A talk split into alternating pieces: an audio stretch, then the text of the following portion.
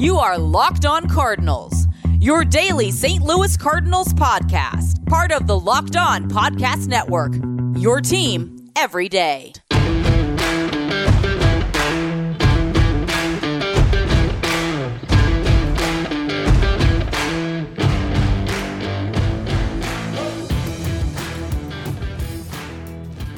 All right, what's going on, Locked On MLB fans? I am Sean Sears. I host the Locked On Cubs podcast. Joined with me as well is two of the other Central NL Central hosts, being Lucas Smith, and of course, we've got none other than Jeff Carr from Locked On Reds, who's got a magnificent voice. Uh, what is up, guys? I feel like How's I got going? gypped in that intro. I don't know. I'm, I'm, I feel like Jeff got a much more glorious intro than I did. I don't, Lucas I don't is an how you also about that.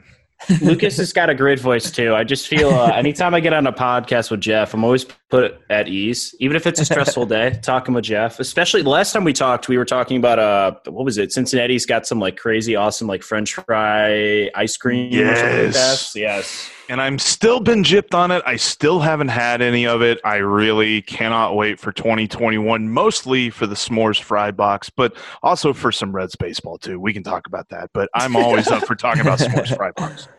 Uh, yeah. No, I have been. I've been thinking about that every time I, I watch the Reds highlights. I think about it now. It's. Uh, I've never had it before, and I honestly don't even know if I'm like that excited about it. I just like it's all like it's like a, it's permanently associated in my brain, I guess. But um, obviously, the NL Central, we had four playoff teams, which was great, at least on paper. But when you kind of dive into these teams, like I'll, I'll go on record and say, I honestly think if there were two more weeks in the season, the Cubs might be third place in this division um, with how poorly they were playing going up into this run. But there's still some positives to take away. Jeff, obviously, I'll I'll start with you here. The Reds, they came in with a ton of expectations. They were starting to kind of figure it out towards the end. That had to be so frustrating to see this team, this team like kind of getting things, I guess, going in the right direction, and then the season abruptly ends. They get to the postseason, doesn't quite work out. But I guess what was your takeaway from this Reds team? It was so crazy because, like you mentioned, we go into opening day thinking, "Oh man, this team can contend for the Central," and then the throughout the first month of the season, it's like this team can not be last. What are we talking about here? And then- and then they flip the script again in September, and they're like, "Oh my gosh, if we'd have played more games!" And then they go into the playoffs, and they're like, "We're just going to continue to be bipolar and not score any runs." So I thought it was really weird. Uh, so we start the season with Matt Davidson and Travis Jankowski on the roster. They go through August. They figure out we don't need these guys. They're not good. Then we go into the playoffs. They add them. And I feel like that was almost like a moment whenever everybody on the Reds team looks at the playoff roster and like, oh, so these guys are back. So it's August again. So yeah, I, I, it was uh, really confusing. Really fun though in September. I mean that run that was a lot of fun to witness when we saw some of the guys actually play up to their potential, like Shogo, who got on base 45% of the time in the month of September. And we even saw our light hitting defensive gold glove finalist catcher, Tucker Barnhart. Uh, he actually had an OPS over 950 in the month of September. So that was, there was some good, there was some bad. Um, most of the good was pitching. And uh, yeah, it it was a lot of fun to watch, uh, but it just felt like after August, everybody was looking up at Chicago and like, okay, let's see if we can sneak into one of these eight playoff spots.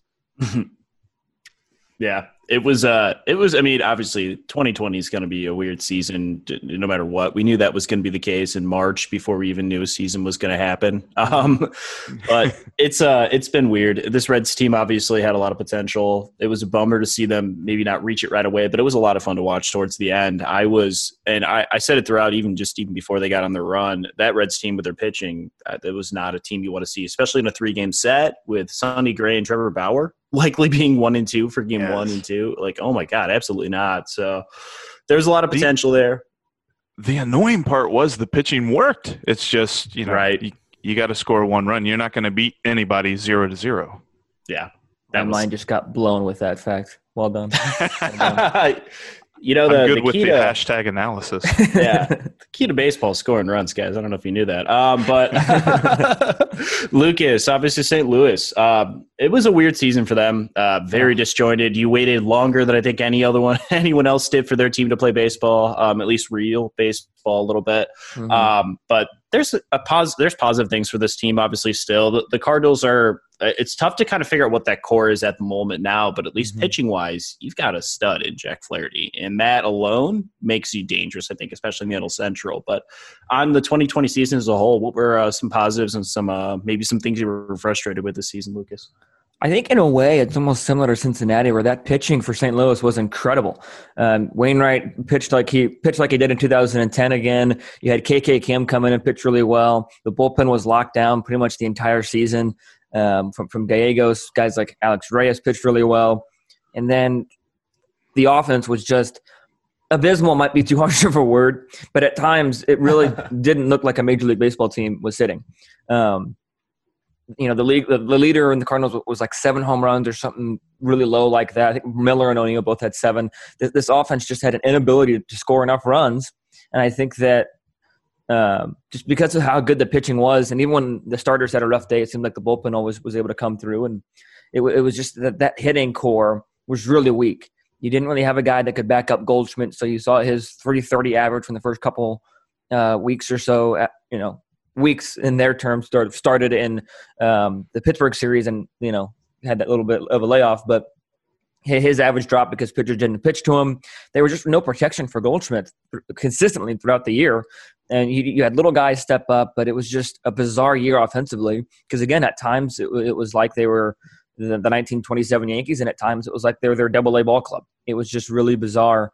And then the, the playoffs come, and they and they play the the uh, the the God chosen talent of the San Diego Padres and Fernando Tatis, and they, they snuck a win in Game One. And after that, with the pitching, you felt good, but the offense just disappeared in Game Three. So the, the, the pitching was the strong suit for St. Louis, and it really wasn't even Jack Flaherty, to be quite honest with you. He had a mediocre 2020 at best. It was guys like Wainwright, Kim, and Dakota Hudson all stepping up.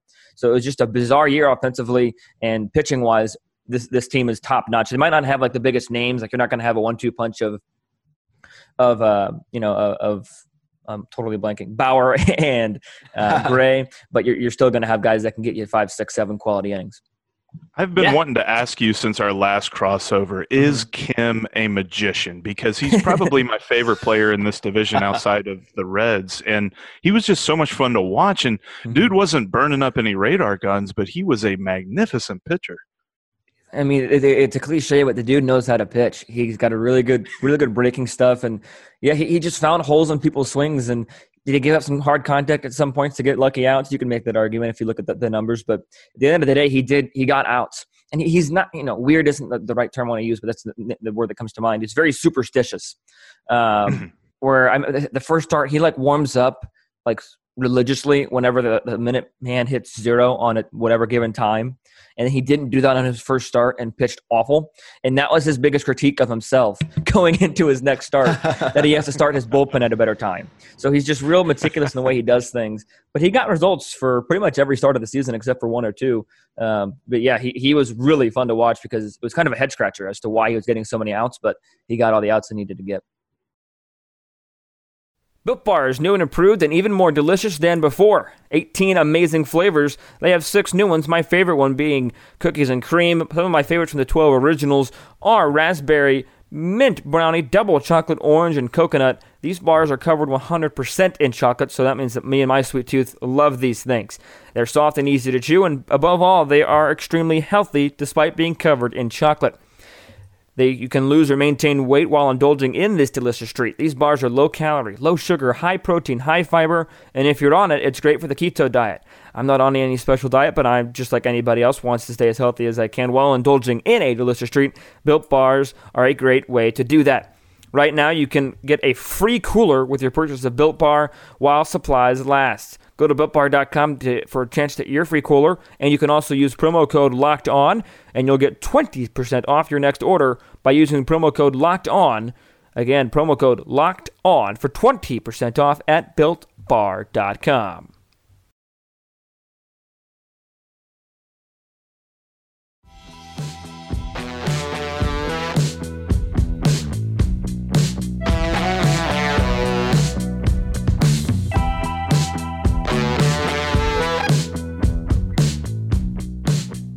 Yeah, he's a Kim's a fun guy. He, Yeah. he- like you said, he does give up hard contact, but he's rocking a fifty percent ground ball rate. Um, so that's awesome. They can pound it in the ground as much as they want if he's going to mm-hmm. drill that up.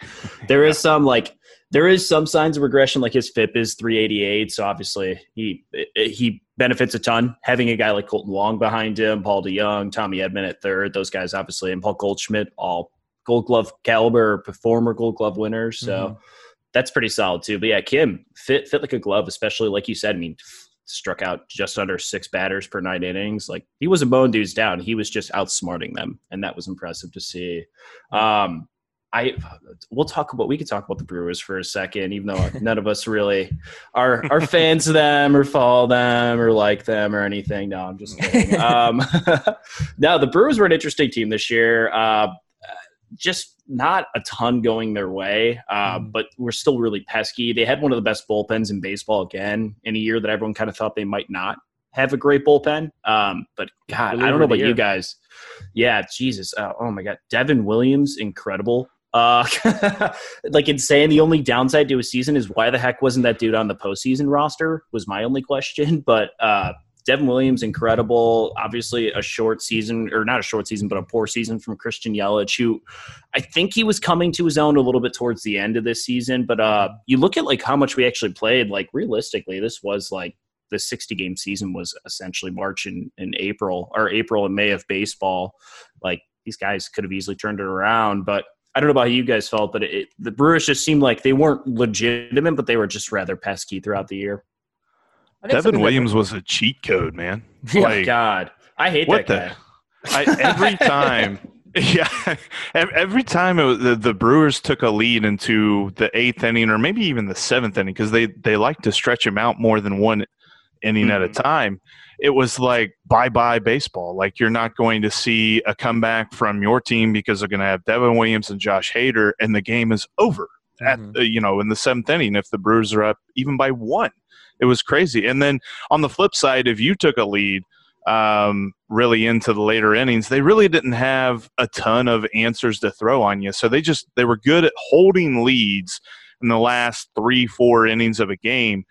But overall, the lineup, I thought they did a decent job of replacing the bats that they lost. Not exactly, um, you know, one for one comparison. I know they had trouble Sure. with Justin Smoak and stuff like that Mhm. but they were still able to find the runs and they they remained a pesky team they're going to be interesting coming into 2021 what moves do they make to kind of fill out their roster I think one thing that hurt them a lot too, that for, for at least for, for my looking at the team, really wasn't talked about was Lorenzo Cain um, opting out of the season. yes Um, you know, I, I think he's he's one he's one of my favorite players to watch. I, I- whenever they signed him two years ago in the offseason, either a day after or a day before trading for Christian Yelich, I was like, oh my god, this, this team is for real. You know, and I just think that not having your starting center fielder always hurts because you got to be strong up the middle, and, and his bat and his IQ in the lineup is just it, it's irreplaceable. But I, I think that this team was, was pesky. I think that although they got swept by the Dodgers, I thought that they played them pretty close for the most part. Um, I think for whatever reason, Ryan Braun decides to turn into Babe Ruth when he plays the Cardinals, and he doesn't when he plays anybody else, to my knowledge. So that, that's annoying. But I just think that th- this team is not quite there, and I just don't know what their payroll situation is. But I just don't know if they're going to have any sort of money or any sort of, of trading chips to really improve this team in the offseason. Yeah. to your point they- about oh go sorry Jeff. Sean. No, go ahead, Jeff. What were you saying? to your point about uh, Yelich with a slow start, though, I got to admit um, a little bit of relief on that because he, in one year, he once hit for the cycle twice against the Mhm. Reds. So I was okay with him not being good this year.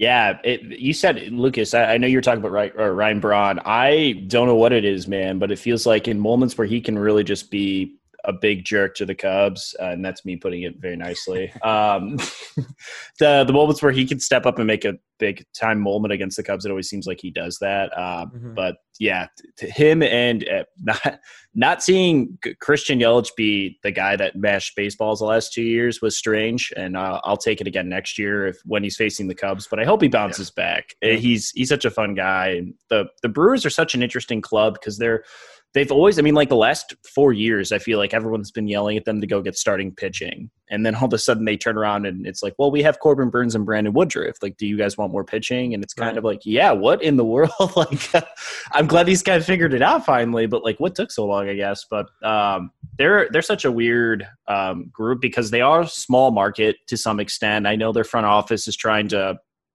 do similar things that Tampa Bay has, and they haven't quite panned out quite yet. But um, they're so different than a lot of other teams because they will approach the game in ways that you just haven't thought of yet, and I, I always appreciate that. So.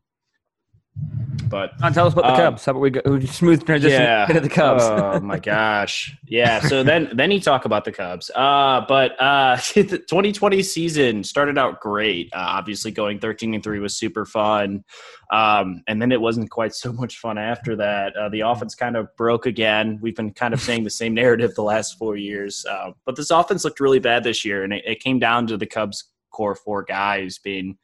Uh, Anthony Rizzo, Kris Bryant, um, Javier Baez and Willson Contreras. To some extent, he hit a little bit better, but mainly Kyle Schwarber. Those four guys just not being who they were the last few years really hurt them. Kris Bryant just couldn't get healthy again. Um, mm-hmm. It brings uh, 2020 down to a screeching halt here because you look at what's coming next and you, you don't really know. A lot of guys that are going to be free agents after 2021, 2022.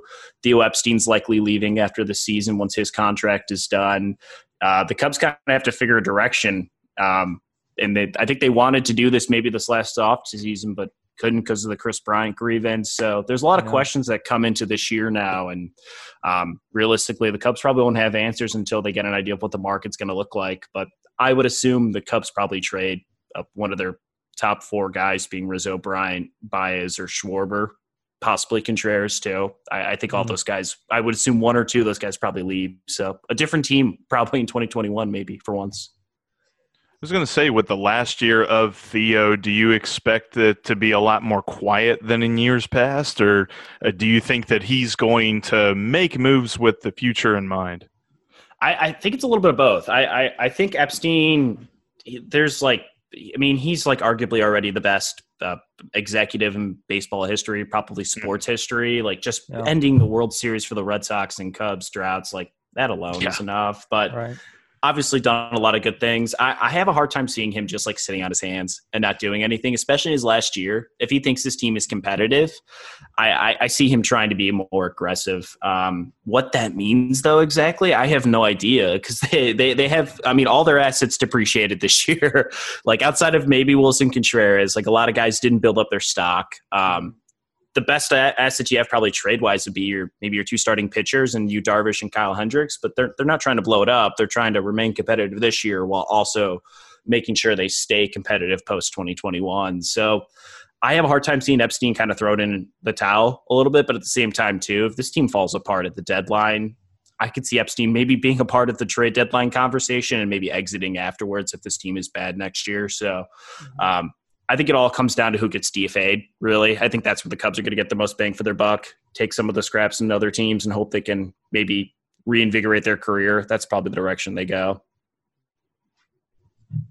Um, but I guess off-season talk a little bit for the uh, the Cardinals, Lucas. I guess if you had to pick one player right now, outside of I guess maybe not worrying about money and all the factors going in with COVID, if there were a guy you could pick right now as a free agent to come plug into the Cardinals, who is it right now? Uh, for me, free agent wise, it's going to be George Springer, and I know that he comes from mm. from the the awful Astros and all that good stuff. But I just think that outfield as a whole this this season that was abysmal for the Cardinals, and I'm not afraid to use it in this context anymore.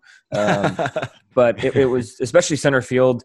I Harrison Bader people, you know, he hit like 220 or I forgot both stats, but he hit like 220 this year, and people called it a resurgence of an off of a year. I was like, 220 is is if that's a resurgence, then you need to find some something else to do in center field. And I, I just think George Springer, you know, and for all the hate that he gets and for all the hate the Astros get, it, it was well deserved. But I just think him him as a leadoff bat, him as a, a, a staple in center field for St. Louis, he's the guy that I think that they should go after. Now, will he? Will they? I don't think so think so.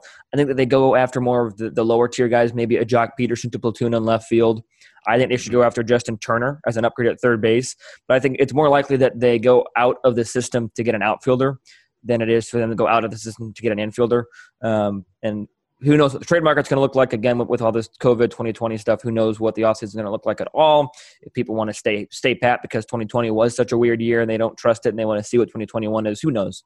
But I think that it, it, my guy is George Springer because for me, in 2021, an outfield of Dylan Carlson in left, Springer in the center, and I guess Fowler in right. I'm okay with that outfield for 2021 because you're paying Fowler so much money anyways. You might as well play him. So if my guy is George Springer, the realisticness of that is probably slim, but my guy is George Springer for the Cardinals. I like that. That'd be a great fit. I think so. Jeff, and kind of uh, looking into the the crystal ball a little bit, Lucas. Uh, do you see Michael Liberatore making an impact next season? There, there were talks of that, especially because he was like the guy that um, pitched like the this not spring training, but the, the, the off campus pitching whenever people were COVID nineteen. Like he was at the simulated games. He was the guy that pitched, and there's no video of it, but they said that he was impressive. Like Molina was impressed whenever he had to go get his rehab. DeJong was impressed when he got his rehab after getting COVID. There's there's a really legit chance that Liberatore makes a, a starting rotation bid at least in, in spring training, and some people think that he's going to be the fifth starter for St. Louis in 2021. Is that rushing it? I mean, you probably have to talk to RM Layton if he's being rushed or not.